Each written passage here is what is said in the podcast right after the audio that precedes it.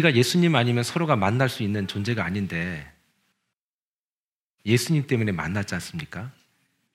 만남이 되게 소중하잖아요. 만남이. 에, 누구를 만나에 따라서 인생이 바뀌어요. 난 너무나도 안타까웠는데 며칠 전에 한국에서 엄마가 20대, 엄마가 20대 초반의 엄마가 애 셋을 담배 피시다가 술김에 이렇게 이불에 불이 붙어서 애들은 다 질식해서 죽고 본인은 나왔죠.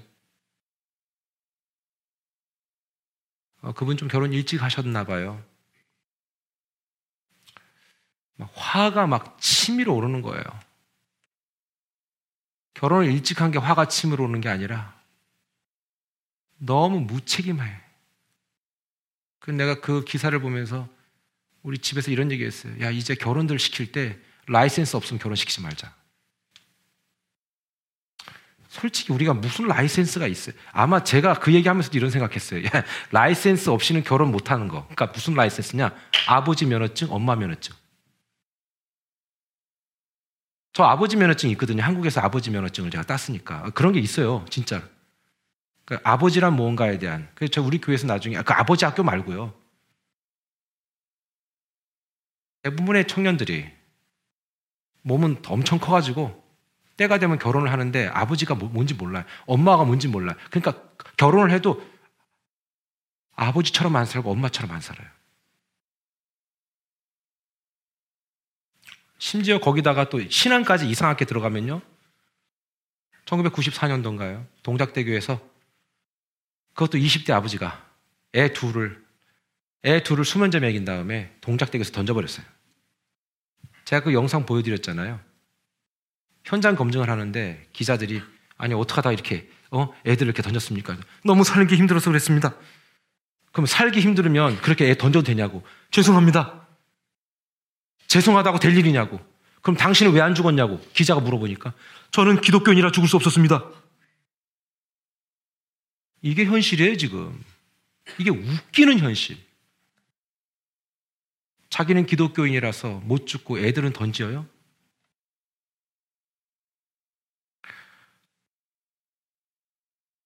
자식은 부모를 잘 만나야 되지만 부모는 또 자녀를 잘 만나야 되고 남자는 여자를 잘 만나야 되고 여자는 또 남자를 잘 만나야 되고 어찌 보면 우리가 한 해 동안에 이렇게 수없이 많은 만남을 통해서 우리는 좋은 일과 나쁜 일을 같이 경험했을 것 같아요. 여러분의 그 만남은 어땠습니까? 난 일단의 사건을 보면서 이 아이들이 어떤 자기 의지로 무엇도 선택할 수 없는 아이들이 정말로 준비되지 않은 부모들 때문에 그렇게 정말 아무런 의미 없이 죽어져 가는 모습 보면서 화가 치밀어 올랐어요. 여러분, 왜 이 시대에 이렇게 됐습니까? 못 배워서가 아니에요. 학력은 옛날보다 수준이 더 높아요. 그런데 하나님이 없기 때문에 사람들은 점점 미쳐가는 거예요. 하나님이 없는 인생은 점점 미쳐가는 거예요. 앞으로 더 그럴 거예요. 더 심각해지고 아빠는 더 아빠 같지 않을 거고 엄마는 더 엄마 같지 않을 거고 애들은 더 애들 같지 않을 거예요. 점점 다 그렇게 되어질 거예요. 어쩔 수 없어요. 그럼 어떡할 거예요? 우리가 포기할 거냐? 아니죠. 포기할 거라면 우리는 이 시간에 이 밤에 모이지 않았을 거예요. 좋은 것도 만남을 통해서 나쁜 것도 만남을 통해서 이루어져요. 난 우리 친구들이 생각하는 엄마, 우리 친구들이 생각하는 아빠, 그들이 기대하는 그 모습들 속에서 과연 우리는 잘 해내고 있는가? 이런 질문을 해볼 필요가 있다고 봅니다. 이 모든 것이 평가가 되어지는 과정에서 중요한 것이 바로 만남이라는 거예요. 자, 오늘 말씀에 한 만남이 있습니다. 누구냐면 예수님과 베드로가 만나는 사건이죠. 베드로 30대 중반의 남자일 것이죠. 혈기왕성한 남자입니다. 그리고 뭘 해도 자기의 기준이 뚜렷한 남자. 성격은 다소 충동적이긴 하지만 진리란 무엇인가에 대해 늘 갈증을 느끼고 있던 사람. 이 사람의 직업은 어부였습니다. 갈릴리 호수에서 잔뼈를 구운 사람입니다. 물고기가 어디에 있는지 어군 탐지기가 없어도 정확히 간파했던 사람이 바로 그 사람입니다. 예전에 모 프로에 보니까 저기 막루에 올라갔고요. 78세 되신 할아버지가 딱 쳐다보고 있어요. 숭어떼가 지나가는 걸 본다는 거예요. 그거는 그 할아버지만 볼 수 있어요. 한국 분인데. 젊은 청년들은 뭐 청년도 아니죠. 한 40대는 거기서 청년이라고 얘기하니까 40대는 밑에서 막 서로 막 이러고 있다가 그 위에 어르신이 온다! 그러면은 막 그냥 그물을 막 올려요. 그걸 보는 거예요. 물 속에 어르신 보입니까? 근데 보인다는 거예요. 사람은 눈으로 보이지 않지만 너무나 많은 경험을 했기 때문에 물 속에 물고기의 흐름들이 보이는 거예요. 실제로. 여러분 보세요. 베드로요. 옛날 사람은 지금보다 훨씬 더 감각이 뛰어났습니다. 눈이요? 더 좋았지요. 우린 패드 때문에 눈 다 베렸잖아. 그런데 어때요? 옛날 분들 눈을 멀리 봐요. 몽골 분들 말씀드렸잖아요. 단기 성교 갔다가 한 형제가 너무 배가 아파갖고 막 설사가 나와가지고 막 절이 뛰어간 거야. 막 한두 끝 없이 뛰어갔어 막. 이쯤이면 못 보겠지. 가물가물가물 할 때 거기서 바지를 싹 벗고 그냥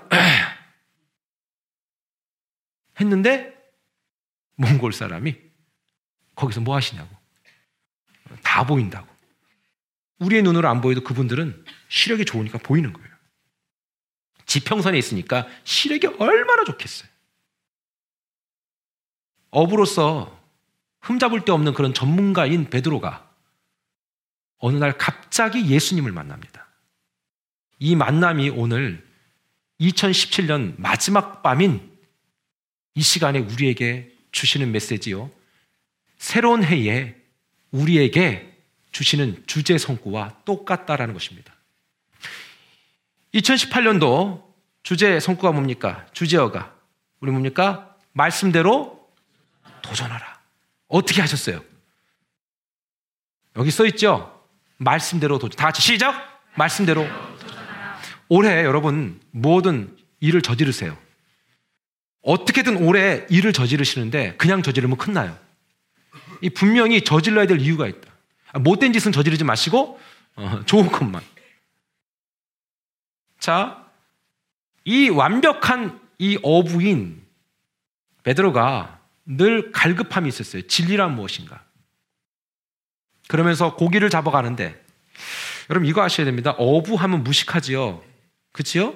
보통적으로 통상적으로 그러나 여러분 갈릴리 고 근동에 있던 사람들 무식하다고 보면 안 됩니다. 재미난 얘기 하나 해드릴까요? 그 근동에 있는 사람들은요 보통 2, 3개국어는 해요. 2, 3개국어. 국경이 애매하기 때문에 서로 왔다 갔다 하면서 언어가요 능통해요. 예수님 시대에 있다면 해도요 예수님도 아람어를 했고요. 예? 히브리어를 했고 그 헬라 근동에 헬라어를 했어요. 그 예수님이기 때문에 똑똑해서 그런 게 아니라 그 동네 사람들은 보통 어부들도 한 2개국 하는 거예요. 우리는 저 2개국 하기 쉽진 않은데 예, 보통 그 정도 수준이에요. 지방색이 강했기 때문에 이 사람 성격 좀 날카롭습니다. 어부들은 좀 날카롭거든요. 그런데 이 어부가 예수님을 그날 만나게 됩니다. 예수님을 만난 그 극적인 사건을 기록하고 있는 것이 오늘 말씀인데 어부들의 생활은 대체로 피곤합니다. 낮에는 그물을 이렇게 손질하죠. 그죠? 그 다음에 고기가 제일 많은 때가 언제인지 아세요? 예. 밤이나 혹은 새벽. 그렇죠? 대낮에는 별로 이렇게 없다 그래요. 자, 그런데 보세요. 그러다 보니까 우리의 이민 생활도 좀 비슷하지 않은가. 끝도 없는 이민 생활 속에서 지쳐서 너무나 쉽게 무너져 내리는 상황이 얼마나 많습니까? 여러분, 그런데 기억하세요. 하나님이 내년에는 더 큰 은혜 주실 줄 믿습니다.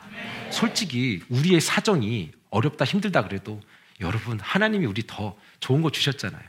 옆 사람한테 이렇게 해볼까요? 하나님이 그래도 더 좋은 거 줬어요. 시작. 하나님이 그래도 그쵸? 산전수전 다 겪어도 여기까지 왔습니다. 오늘 5절에 보니까 베드로가 바다에 나가서 밤새도록 그물을 던졌다는 거예요. 밤새도록 던졌다. 아, 여러분, 이게 그냥 던지는 것도 아니고 계속 던지는 게 얼마나 힘들어요. 그죠? 자, 저는 이 대목에서 참 이해할 수 없는 것을 하나 목격했습니다. 어떻게 한 마리도 못 건졌을까? 자, 보세요. 자, 그물을 가득 채우는 것이 기적이에요. 한 마리도 못 건지는 게 기적이에요. 제가 볼 땐 한 마리도 못 건지는 게 기적이에요. 왜냐면, 왜냐면, 물속을 훤히 내 들여다 볼 수 있는 사람이에요. 어디로 가면 물고기 많다는 거 아는 사람이라고요. 지금의 수준하고 생각하시면 안 돼요. 고기잡이에 있어서는 타의 추종을 불허하는 사람인데 이 사람이 물고기 잡으러 밤에 갔다가 여기서 이 단어가 매우 중요해요. 밤이 새도록 했다. 이 말이 뭡니까? 자기가 할 수 있는 모든 방법을 총동원했다는 거예요. 근데 결국은 결과는 없었다 이 얘기죠. 업으로서는 완전 전문가예요. 자, 베드로의 고백을 빌어 말하자면 그날 완전히 공친 날이에요. 완전히 공친 날. 다른 의미에서 본다면 그날은 베드로가 예수님을 만나야 하기 때문에 하나님이 공치게 한 거예요. 세상 말로. 사랑 여러분, 저는 우리가 하나님을 만나야 될 시점에 뭔가 우리가 힘든 일을 통해서 만나는 일이 없기를 축원합니다. 근데 참 신기하죠? 대체로 힘든 일을 겪지 않으면 하나님은 못 만나. 참 신기해. 그 안타깝고 억울하고 화딱지가 나. 꼭 보면 평안할 때는 하나님 못 만나. 평안할 땐 기도 안 해. 근데 뭐 이제 아내가 속색이고 남편이 속색이고 자식이 좀 속색이고 이제 그러면 이제 아유 기도해야지. 그래 여러분 기억하세요. 평안할 때 기도하시길 축원합니다. 힘겨울 때는 찬송하시길 축원합니다. 네. 특별히 그날 하나님은 물고기들에게 이렇게 얘기했을 것 같아요. 물고기들아, 오늘 베드로라는 애가 날 좀 만나야겠다. 근데 니들이 제 그물로 들어가면 안 될 것 같아. 오늘은 무슨 일이 있어도 제 그물 피해 다녀라. 어, 저 이렇게 보이시더라니까요. 왜냐하면 한 마리라도 들어가면 안 된다, 니들 오늘. 어쨌든 베드로 근처도 가지 말아라. 얘가 오늘 실적이 있으면 큰일 난다. 왜? 얘 실적이 있으면 내 말이 안 들어온다, 이거 사랑 여러분, 저는 여러분들이 하나님을 만나야 될 그 시점에서 그 무엇을 경험하더라도 하나님이 여러분을 만나는 데 도움을 주기를 축원합니다. 때로는 그것이 여러분의 모든 실적을 다 무너뜨릴 수 있고요. 반대로 잘 되게 할 수도 있고요. 목사의 입장에서는요, 절대 전 여러분들이 베드로 같은 상황에서 하나님을 만나게 하고 싶진 않아요. 근데 말씀드렸죠. 참 신기하게도 사람은 요렇게 해야 만난다는 거죠. 밤이 새도록 그렇게 애썼는데 아무것도 없어야 주님 만난다면 억울하잖아요. 그리고 여러분 잘 됐을 때 좀 만납시다. 아멘. 네, 저도 그러길 바래요. 이미 주님을 만나신 분들은 계속해서 하나님 그렇게 되기를 원합니다. 라고 고백했으면 좋겠어요. 제가 어, 어, 오늘 우리 동기분들, 우리 저희 신학교 동기분들 그 카톡 그 그룹 채팅방이 있는데 제가 이제 거기다가 이렇게 나, 얘기 나, 남겼어요. 어, 매년마다 남기는 말인데 올해도 똑같이 남겼어요. 하나님, 저한테 굳이 하나님의 살아계심을 극적인 사건을 통해서 안 가르쳐도 되니까 그냥 저 좀 살살 다뤄주세요. 어, 저 뭘 해도 하나님 존재를 믿고 난 의심하지 않으니까 굳이 하나님 그 살아계신 증거를 내게 보여주셔 필요가 없거든요, 하나님. 어, 저 좀 살살 다뤄주세요. 어, 제가 그랬더니만 우리 신학교 동기들이 어, 뭔가 짠하다 뭐 이러면서 뭐 계속 속으로 자기들도 그렇거든요. 저는 우리 모두가 다 우리가 하나님의 존재를 무시하거나 또는 아, 하나님의 역사를 무시하는 존재 없다고 생각합니다. 이유는 하나님은 그럴 때에 반드시 하나님의 살아계심을 보여주기 때문입니다. 그러나 그 보여주는 과정에서는 분명히 밤이 새도록 아무것도 소득이 없어야만 볼 때가 많기 때문에 저는 우리 온 세대 가족 누구라도 이런 일이 없기를 바란다는 사실입니다. 사람들은 대체로 자기 확신이 강하면 복음이 안 들어가요. 그래서 계획하는 일들마다 막 잘 되는 거죠. 막 모든 뭐 하면 다 잘 돼. 막 내가 하기만 하면 다 잘 돼. 그러면 교회 안 나와요. 자기가 우상이에요. 얼마나 자기가 자기를 봐도 멋있겠어. 오, 세상에 내가 누구에게 말, 말, 말하면 다 먹혀. 다 이해해. 어, 다 나를 따라와. 그럼 얼마나 좋겠어요. 그렇지 않아요. 사랑 여러분, 전 여러분들이 하나님의 인도하심을 따르기 위해서 때로는 막히는 것도 경험하게 되기를 축원합니다.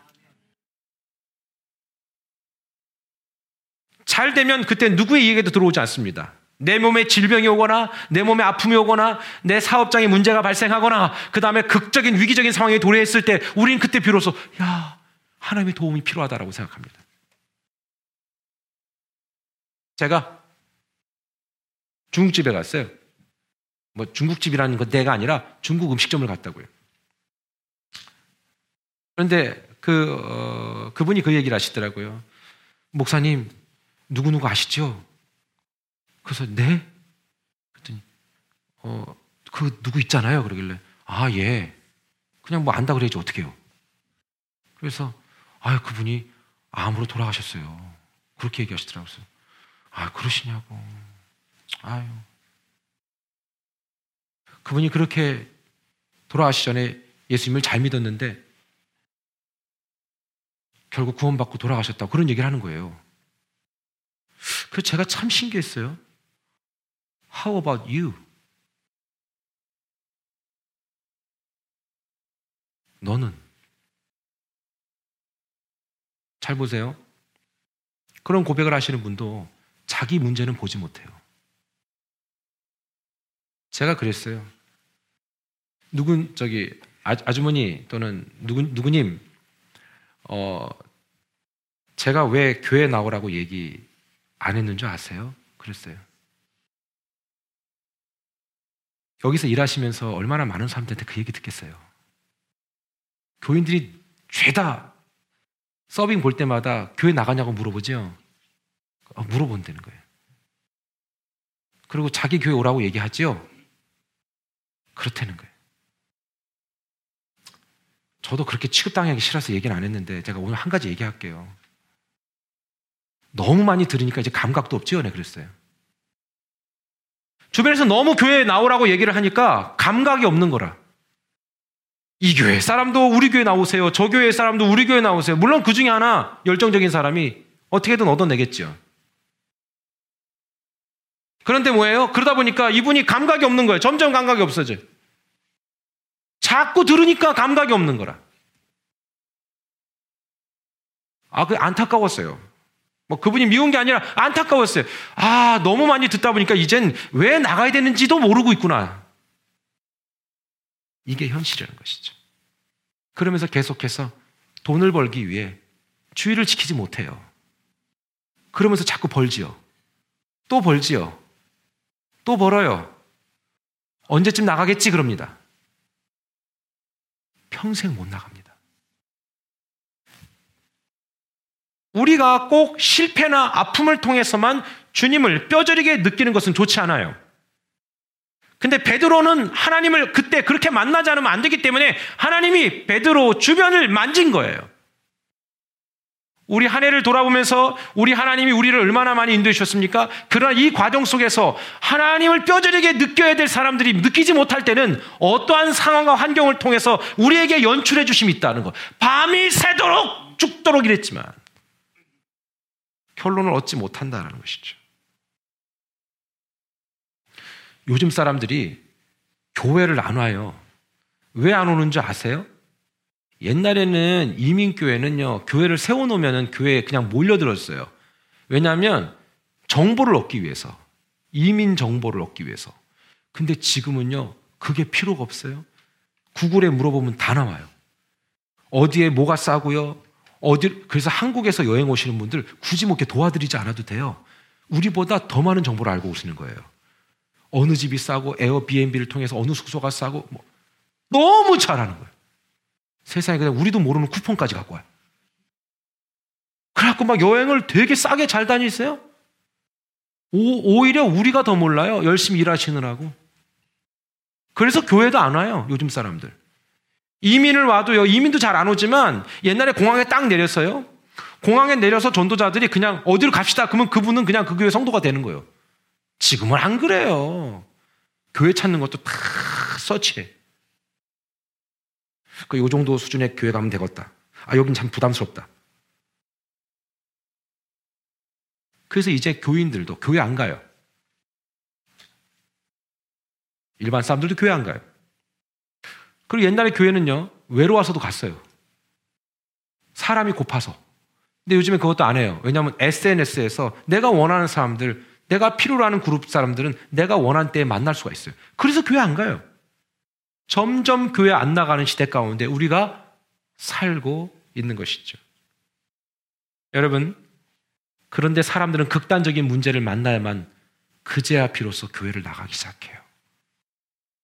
베드로가 바로 그날 그런 마음이었던 것이죠. 베드로 시대만 해도 사람들은 그나마 복음 들었어요. 그러나 지금은 나의 필요를 느끼지 않으면 교회 나가지 않는 시대가 와버린 거예요. 오늘 마찬가지입니다. 만사가 잘 되고 배부르고 하는 일들마다 잘 되면 교회 나갈 의미를 찾지 못합니다. 전 여러분이 평생 동안 하나님을 배고파하시기를 축원합니다. 이게 얼마나 중요한지 몰라요. 하나님을 배고파하는 거예요. 하나님을 향해서 목말라는 거죠.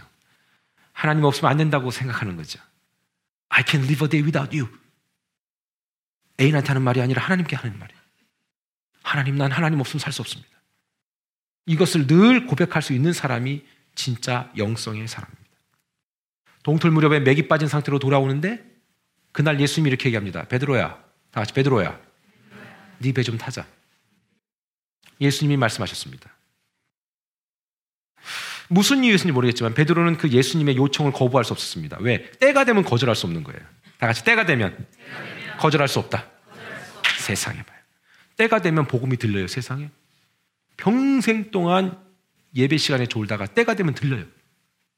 자, 제가 늘 말씀드렸지만 들리면 이미 끝난 거예요. 한 번이라도 들렸으면 이제 끝난 거라고요. 노 초이스. 도망갈 수 없다. 이 말은 도망갔다 죽는다. 아, 이게 너무 충격적인 얘기네요. 예, 그런, 제 말을 오해하지 마세요. 어, 그런 뜻이 아니라, 들었기 때문에 이제 당신은 영원한 생명의 문제에 있어서만큼은 누구에게도 핑계 못 된다, 이 얘기예요. 오늘 밤에 하나님 당신 생명 걷어가면 천국과 지옥이 갈라진다는 거예요. 듣지 못했을 때는 하나님이 기회를 줘요. 조금 더 들을 수 있는 기회를 준다고. 어릴 때 빨리 복음 듣는 게 그래 중요한 거예요. 아멘. 혹시 우리 가운데 아직도 못 들으신 분 계세요? 제가 볼 때는 우리 온 세대 성도님들은 온 세대를 찾은 이후부터 정말 정말 안타깝게도 복음을 다 듣게 됐어요. 이제 책임이 있다는 겁니다. 그렇기 때문에 우리가 또 다른 선택을 했을 때는 더 좋지 않은 모습으로 완전히 무너져 버리는 거예요. 왜? 복음 들은 자가 책임을 져야 되기 때문인 것입니다. 하나님이 때가 되니까 베드로의 귀를 여신 겁니다. 예수님의 그 말을 듣게끔 한 겁니다. 여러분이 때가 되니까 온 세대에 오셨고 때가 되니까 이 복음 듣게 된 줄 믿습니다. 때가 되니까 그것이 자꾸 내 말씀이라고 자꾸 여겨지게 되고 때가 되니까 왜 나만 들으라고 저렇게 얘기하시나 이렇게 생각하는 거예요. 옛날에는 설교를 들 때도 저건 나와 아무런 관계가 없는 것이다라고 해서 맨날 주워보면서 옷자나 찾았지만 이젠 저 설교가 들리기 시작하는 겁니다. 왜요? 때가 됐기 때문에 그런 겁니다. 때가 된 사람은 이제 하나님의 역사 일어나는 것입니다. 때가 된 사람은 이제 하나님이 그 사람을 통해서 일할 때가 됐다는 것입니다. 그런데 그 요청을 받아들이지 못한다면 밤이 새도록 그물을 질 해도 소득이 없다라는 것입니다. 하나님의 때가 되어야 귀가 열리는 것입니다. 그렇게 귀가 열렸을 때 예수님이 말씀하신 게 오늘 누가복음 5장 4절이에요. 다 같이 시작. 말씀을 마치시고 시몬에게 이르시되 깊은 데로 가서 고기를 잡으라. 깊은 데로 가자. 깊은 데로 가라. 제가 예전에 한번 설교한 기억이 납니다만, 저, 어, 저, 그때 당시 그물질을 어떻게 했는지 모르겠어요. 이렇게 그룹으로 해갖고 저, 잡았는지, 이렇게 투망을 던졌는지는 잘 모르겠어요. 근데 아마 이렇게 그룹으로 크게 잡지 못했을 거예요. 아마 투망 스타일이 아니었을까라는 생각을 합니다. 여러분, 투망 던져보셨습니까? 저 던져봤거든요. 이 투망 아무나 못 던져요. 이거 되게 쉽지 않습니다. 여기다 걸고 하는 건데, 이렇게 못 던지는 사람들은 이렇게 일자로 나가요. 이게 동그랗게 퍼져야 되잖아요. 근데 못 던지는 사람들은 이렇게 일자로 나간다고요. 그러면 고기 못 잡아요? 자, 그런데 밤이 새도록 던진 거예요. 화가 나죠. 근데 깊은 데로 가서 또 던지래. 여러분, 투망이 물 위에 퉁 떨어지는 순간 납이 쭉 내려가죠. 고기는 그 속도보다 더 빨리 밑으로 내려가 버려요. 깊은 데는 고기를 투망으로 못 잡아요. 쉽지가 않아요. 많은 곳은 몰라도. 말도 안 되는 제안을 하신 거예요. 밤새 동안 자기의 모든 기술을 총동원해서 잡아서 공친 날인데 예수님이란 분이 그날 말도 안 되는 비상식적인 얘기를 하신 거예요. 저 깊은 데로 가서 투망질해라. 깊은 데로 가서 던져라. 이게 말이나 되는 얘기입니까? 그런데 놀라운 것은 베드로의 마음에 상식적이지 않은 그 말이 순종하고 싶은 마음이 생긴 거예요. 여러분 때가 되면요 말씀이 들린다 그랬죠. 때가 되면요 저 말씀이 내게 주시는 말씀이구나라고 느껴지기 시작해요. 또 때가 되면 저 말씀이 내게 주시는 말씀인데 내가 저거 안 하면 안 되겠구나라는 생각까지 들어와요. 그게 때가 된 거예요. 순종할 때가 됐다는 사실입니다. 자, 그 전에 어떻게 해서 베드로가 이런 일이 가능하게 됐을까? 3절 한번 읽어볼까요? 누가복음 5장 3절 시작. 예수께서 한 배에 오르시니 배에서 무리를 가르치시더니 참 너무나 지혜로우시죠. 육지로부터 조금 떨어져서 배 위에 올라가셔서 육지에 있는 사람들한테 얘기하셨어요. 왜냐하면 정말 과학적인 거죠. 물가에서부터 얘기를 크게 하면 그 물가의 흐름을 타고 진동이 이, 이 내륙으로 뻗치게 돼 있습니다. 그러니까 엄청나게 많은 숫자가 물 위에서 얘기하는 소리를 속삭여도 다 들릴 수 있게 되는 거예요. 그래서 물에서 나 좀 살려달라! 그러면 들려요. 근데 육지에서부터 저기 물로 나 좀 살려달라! 라고 얘기하면 안 와요. 안 들리기 때문에 그래요. 예수님은 그날 물 위에 떠서, 물 위에 떠서가 아니라 배 위에 앉으셔서 설교하셨어요. 뭐 그렇게 되면 이해하셔야지, 그죠? 그러니까 거기 있는 사람들이 저기 물가에서 배 위에 앉으셔서 설교하신 예수님의 설교를 다 들은 거예요. 그때 무슨 설교가 했을까요? 하나님의 나라를 얘기한 거예요. 어떻게 하면 여러분 성공할 수 있는지 제가 얘기해 드릴까요? 이런 얘기도 아니었고, 어떻게 하면 건강해지는지 제가 얘기해 드릴까요? 어떻게 하면 이 세상을 살면서 대박 나는 법 가르쳐 드릴까요? 이런 얘기한 게 아니라 하나님의 나라, kingdom of God을 얘기한 거예요. 근데 정말로 중요한 것은 전혀 그 문제에 대해서 고민 한번 해보지 못했던 베드로가 귀가 들리기 시작한 거예요. 하나님의 나라. 나 이민 사회에서 이렇게 살아가는 것도 바빠 죽겠는데 무슨 하나님의 나라? 나 어쩌다 교회 하나 찾아서 다니고 있는데 무슨 하나님의 나라? 근데 그날 예수님의 그 하나님의 나라가 귀에 들리기 시작한 거예요. 너희가 지금 살고 있는 이것은 영원한 나라가 아니다.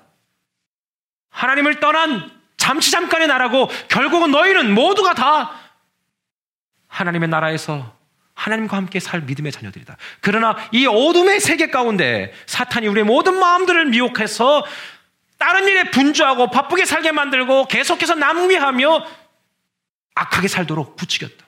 그러나 너희들만큼은 하나님의 나라를 바라봐야 된다. 이 얘기를 하셨을 거란 말이죠. 그리고 어때요? 때로는 병자를 치료해주고 미친 사람을 돌아오게 했단 말입니다. 전 세상에 제일 재미난 그 설교 중에 하나가 그 거라사인 지방에 광인 있죠. 미친 분, 돌아버리신 분 있잖아요. 그쵸? 그, 그 광인이 어땠습니까? 막 평생 동안 미쳐갖고 이분이 사람들이 막 미치면 못 건드려요. 그리고 막 승질 부리고 자기 쇠사슬로 자기 몸을 막 묶고 있고 막 어때요? 막 나중에는 막 벽돌로 긋고 있고 막 그랬다고요. 그러면서 무덤가에서 살았다는 거예요. 이게 뭐냐면 사람들이 그렇게 살면서도 자기가 지금 문제가 있다는 걸 모른다는 얘기죠. 근데 어느 땐가 예수님이 그 사람에게 자유를 줬어요. 눈이 열리게 만들어버리고 자기의 삶을 보게 만드는 거예요. 그때부터 이 인생이 바뀌어버리고 주님을 따르고 싶어 했다는 것입니다. 그 사람 미쳐갖고 하나님이 그분을 회복할 때 엄청난 돼지떼가 바다로 몰살했어요. 그러니까 뭐냐면 누군가를 조종하고 있는 영향력의 그 규모가 다 다르다는 얘기예요. 어떤 사람은 변할 것 같은데 징그럽게 안 변하죠. 아주 강한 게 들어가 있는 거예요. 옆 사람한테 얘기하세요. 강한 건 나가라, 씨. 여기 또 하나 얘기했어요. 내가 예수님의 이름으로 말할 때 나가라. 왜 안 하세요?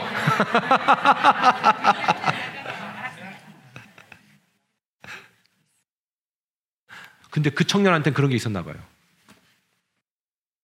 강한 게 있는 거죠. 돼지 수천 마리를 다 몰살시킬 정도의 영향력인 거죠. 그런데 베드로는 그 정도는 아니었지만 이날 예수님 만났어야 되는 날이었어요.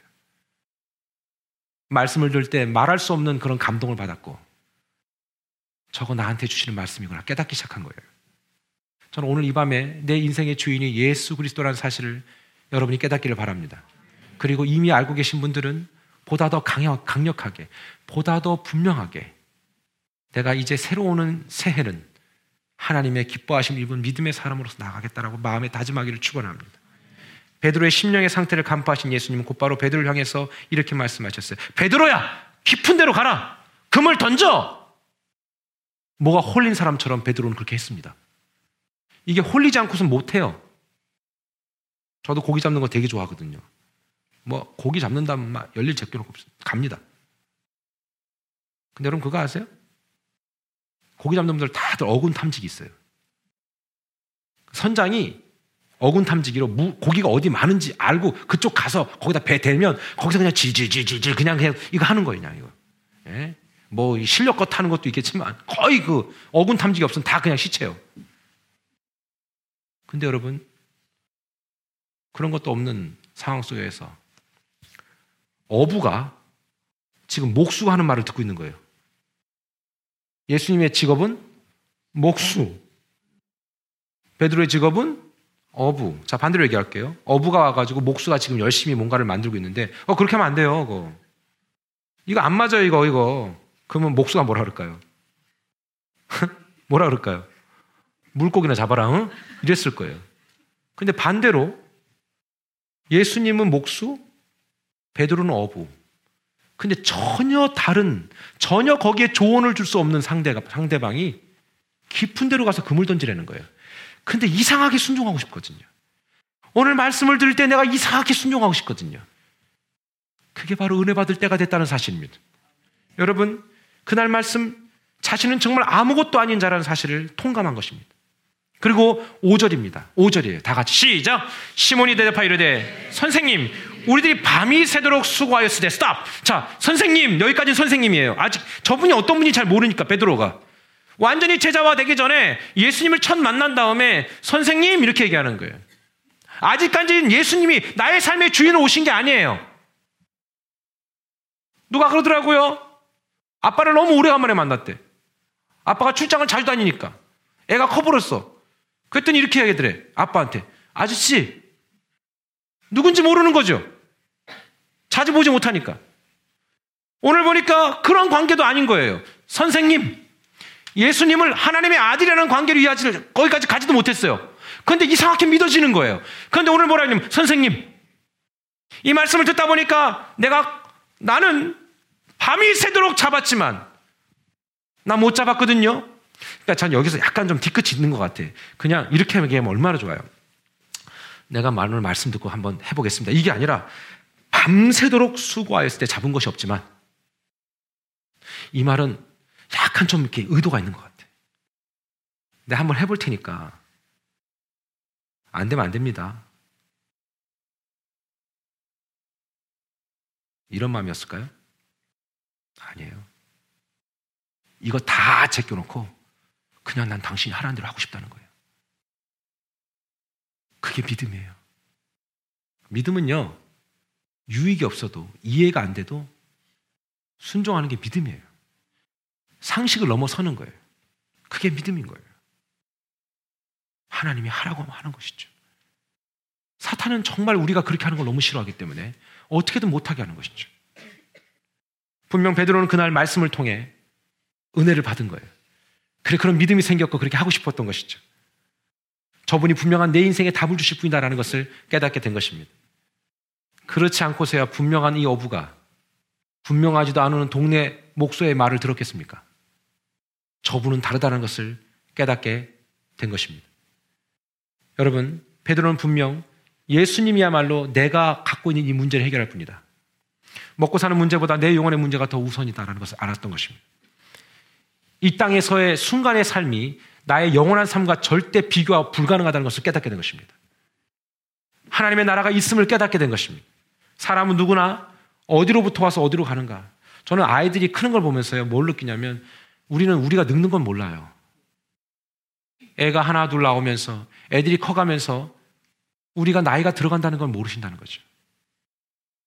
여러분, 제가 보니까 이제 우리 온 세대 역사도 이제 7년을 향해서 갑니다.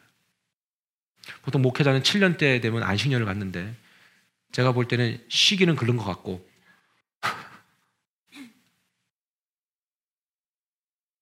처음에 뵐 때 여러분의 모습들보다 지금이 좀 많이 더 좀 나이도 좀 드신 것 같아요. 목회자도 그렇게 되고 여러분도 그렇게 되고 여러분 우리는 점점 그렇게 될 거예요. 앞으로 10년, 20년 뒤에 우리의 모습은 어떨까요? 이 아이들이 교회 집사님이 되고 권사님이 되고 장로님이 될 때 우리는 아마 이 땅 사람이 아닐 수도 있어요. 신앙에 좋은 추억을 남겨주는 것으로 끝나는 것이 아니라 히스토리를 남겨주자 이거죠. 베드로는 그것을 알았어요. 그날 그걸 느낀 거예요. 그리고 믿음이 갔어요. 정말 아무것도 없는 게 아무것도 얻은 게 없는 인생이었는데 그러나 그 말씀을 의지하면 될 것 같다는 확신이 든 거예요. 내년 표가 말씀대로 도전하랍니다. 2017년에 아무것도 된 게 없다. 내년에도 바로 아무것도 될 것이 없을 것이다라고 생각하면 안 돼요. 여러분 하나님이 함께 하실 줄 믿습니다. 자, 그런데 어떤 일이 납니까? 6절이에요. 다 같이 시작. 아, 난 참, 난 참 신기하죠. 여기서 또 하나님이 또 뭐라고 작업하신 거신 거예요. 야, 물고기들로 저기, 저기, 저기, 저기 찌그러져 있어. 이러다가 갑자기, 야, 자, 준비! 빨빨! 줄 서라! 자, 베드로 이제 그물 던진다요?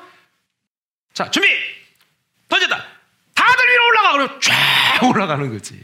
그날 물고기들 바빴어요. 바빴다고. 막, 올라갔다, 샥 내려갔다.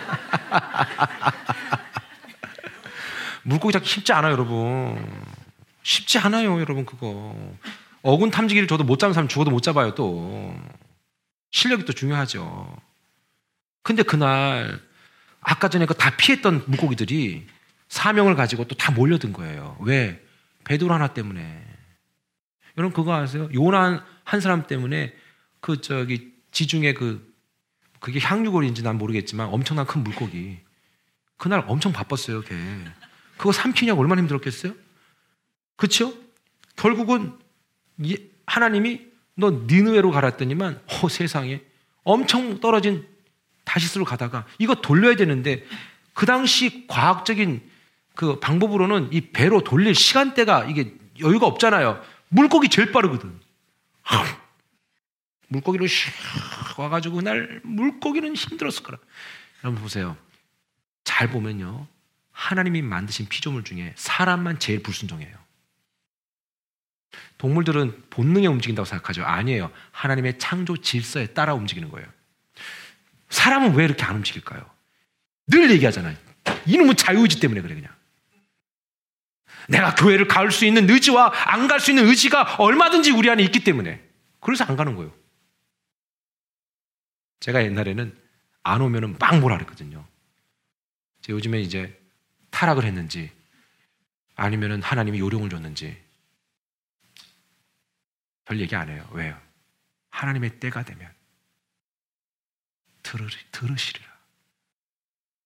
그러나 하나님 제발 극단적인 상황까지 몰아가 주지 마세요. 전 그 기도만 해요.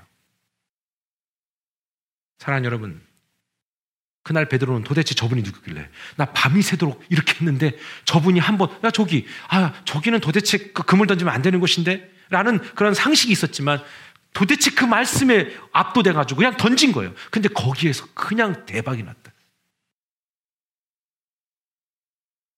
여러분 잘 보세요. 전 여기서 매우 중요한 사실을 깨달았어요. 자, 하나님이 그날 베드로를 대박 나게 한 이유. 자, 대박 나게 하는 이유 뭐예요? 물고기 팔아서 인생 팔자 고쳐라 했어요? 아니에요. 그날 베드로는 그날로 예수님 따랐어요. 여기서 중요한 걸 깨달았어요. 아하! 하나님이 우리를 잘 되게 하는 이유와 목적이 있구나. 그것을 가지고 뭔가를 하는 게 아니다. 난 네 영혼을 살리고 싶다는 것입니다. 베드로가 그날 대박 나왔고 막 뭐 일가친척 다 불러갖고 막 다 데리고 왔잖아요. 갖고 왔잖아요. 그 물고기 다 어떻게 했어요? 팔아갖고 이웃 남겨갖고 어떻게 했어요? 아니다. 배와 모든 걸 다 버려두고 주님 쫓았다는 거예요. 여러분 사람이요 극단적인 상황에 몰리면 먹고 사는 문제 고민 안 해요. 그게 중요하지 않다는 걸 알기 때문에 그래요. 사랑 여러분, 전 지금 여러분이 하는 일을 다 그만두고 신학교 가란 말이 아닙니다. 하나님이 여러분 책임져 주신다는 사실입니다. 말씀대로만 하자. 말씀대로만 하면 된다. 여러분, 우리 아이들 있지만 이 아이들이 지금 말 듣는 척 해주죠? 애들 크면 안 들 거예요. 아우, 막 벌써부터 우리 애들도 뭐 장난 아닙니다. 예? 뭐라 그러면, 어, 덤비지 못하겠고, 말을 흐려버리는 거죠. 뭐, 뭐라 했지? 그때 무슨 백? 톡백? 어, 톡백은 못하겠고, 어? 독백을 하는 거죠. 혼자 얘기하는 혼자. 어, 꼭 뒤끝이 있어요. 막 다 누구 닮았겠어요? 저, 저 닮은 거지. 어, 막 혼나면 거기 앞에서 말을 안 해. 막 거기서 톡백 안 해. 그럼 혼자 고개를 돌리면서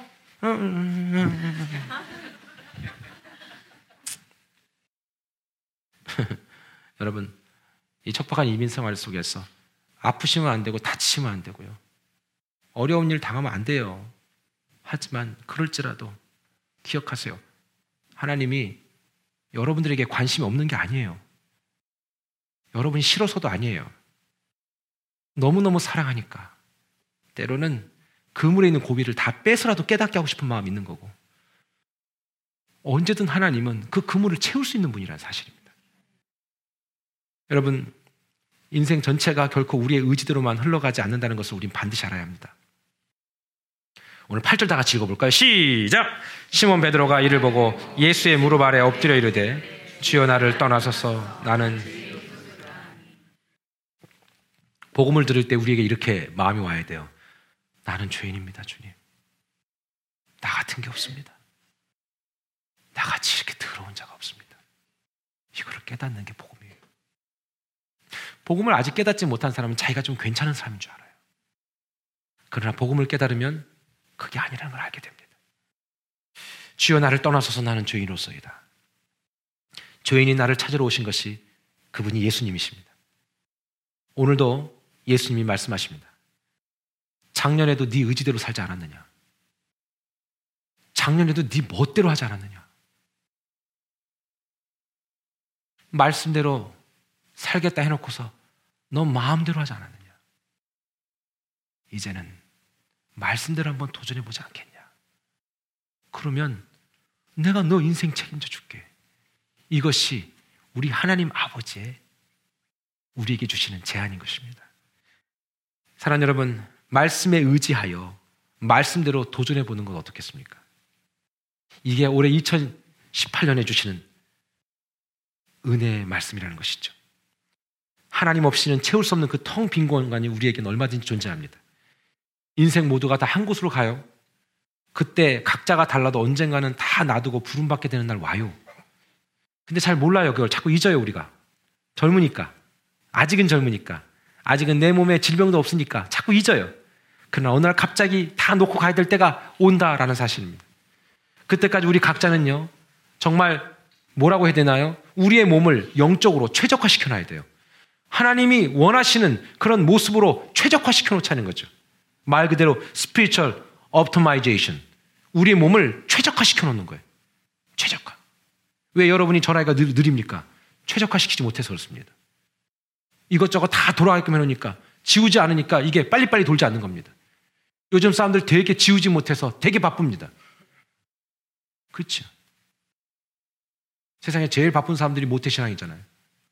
그죠? 뭘 시켜도 못해요. 다 못한대. 안 해요. 사랑 여러분, 저는 진짜 우리 집안의 가은으로 삼고 싶은 마음이 있어요. 말이 있어요.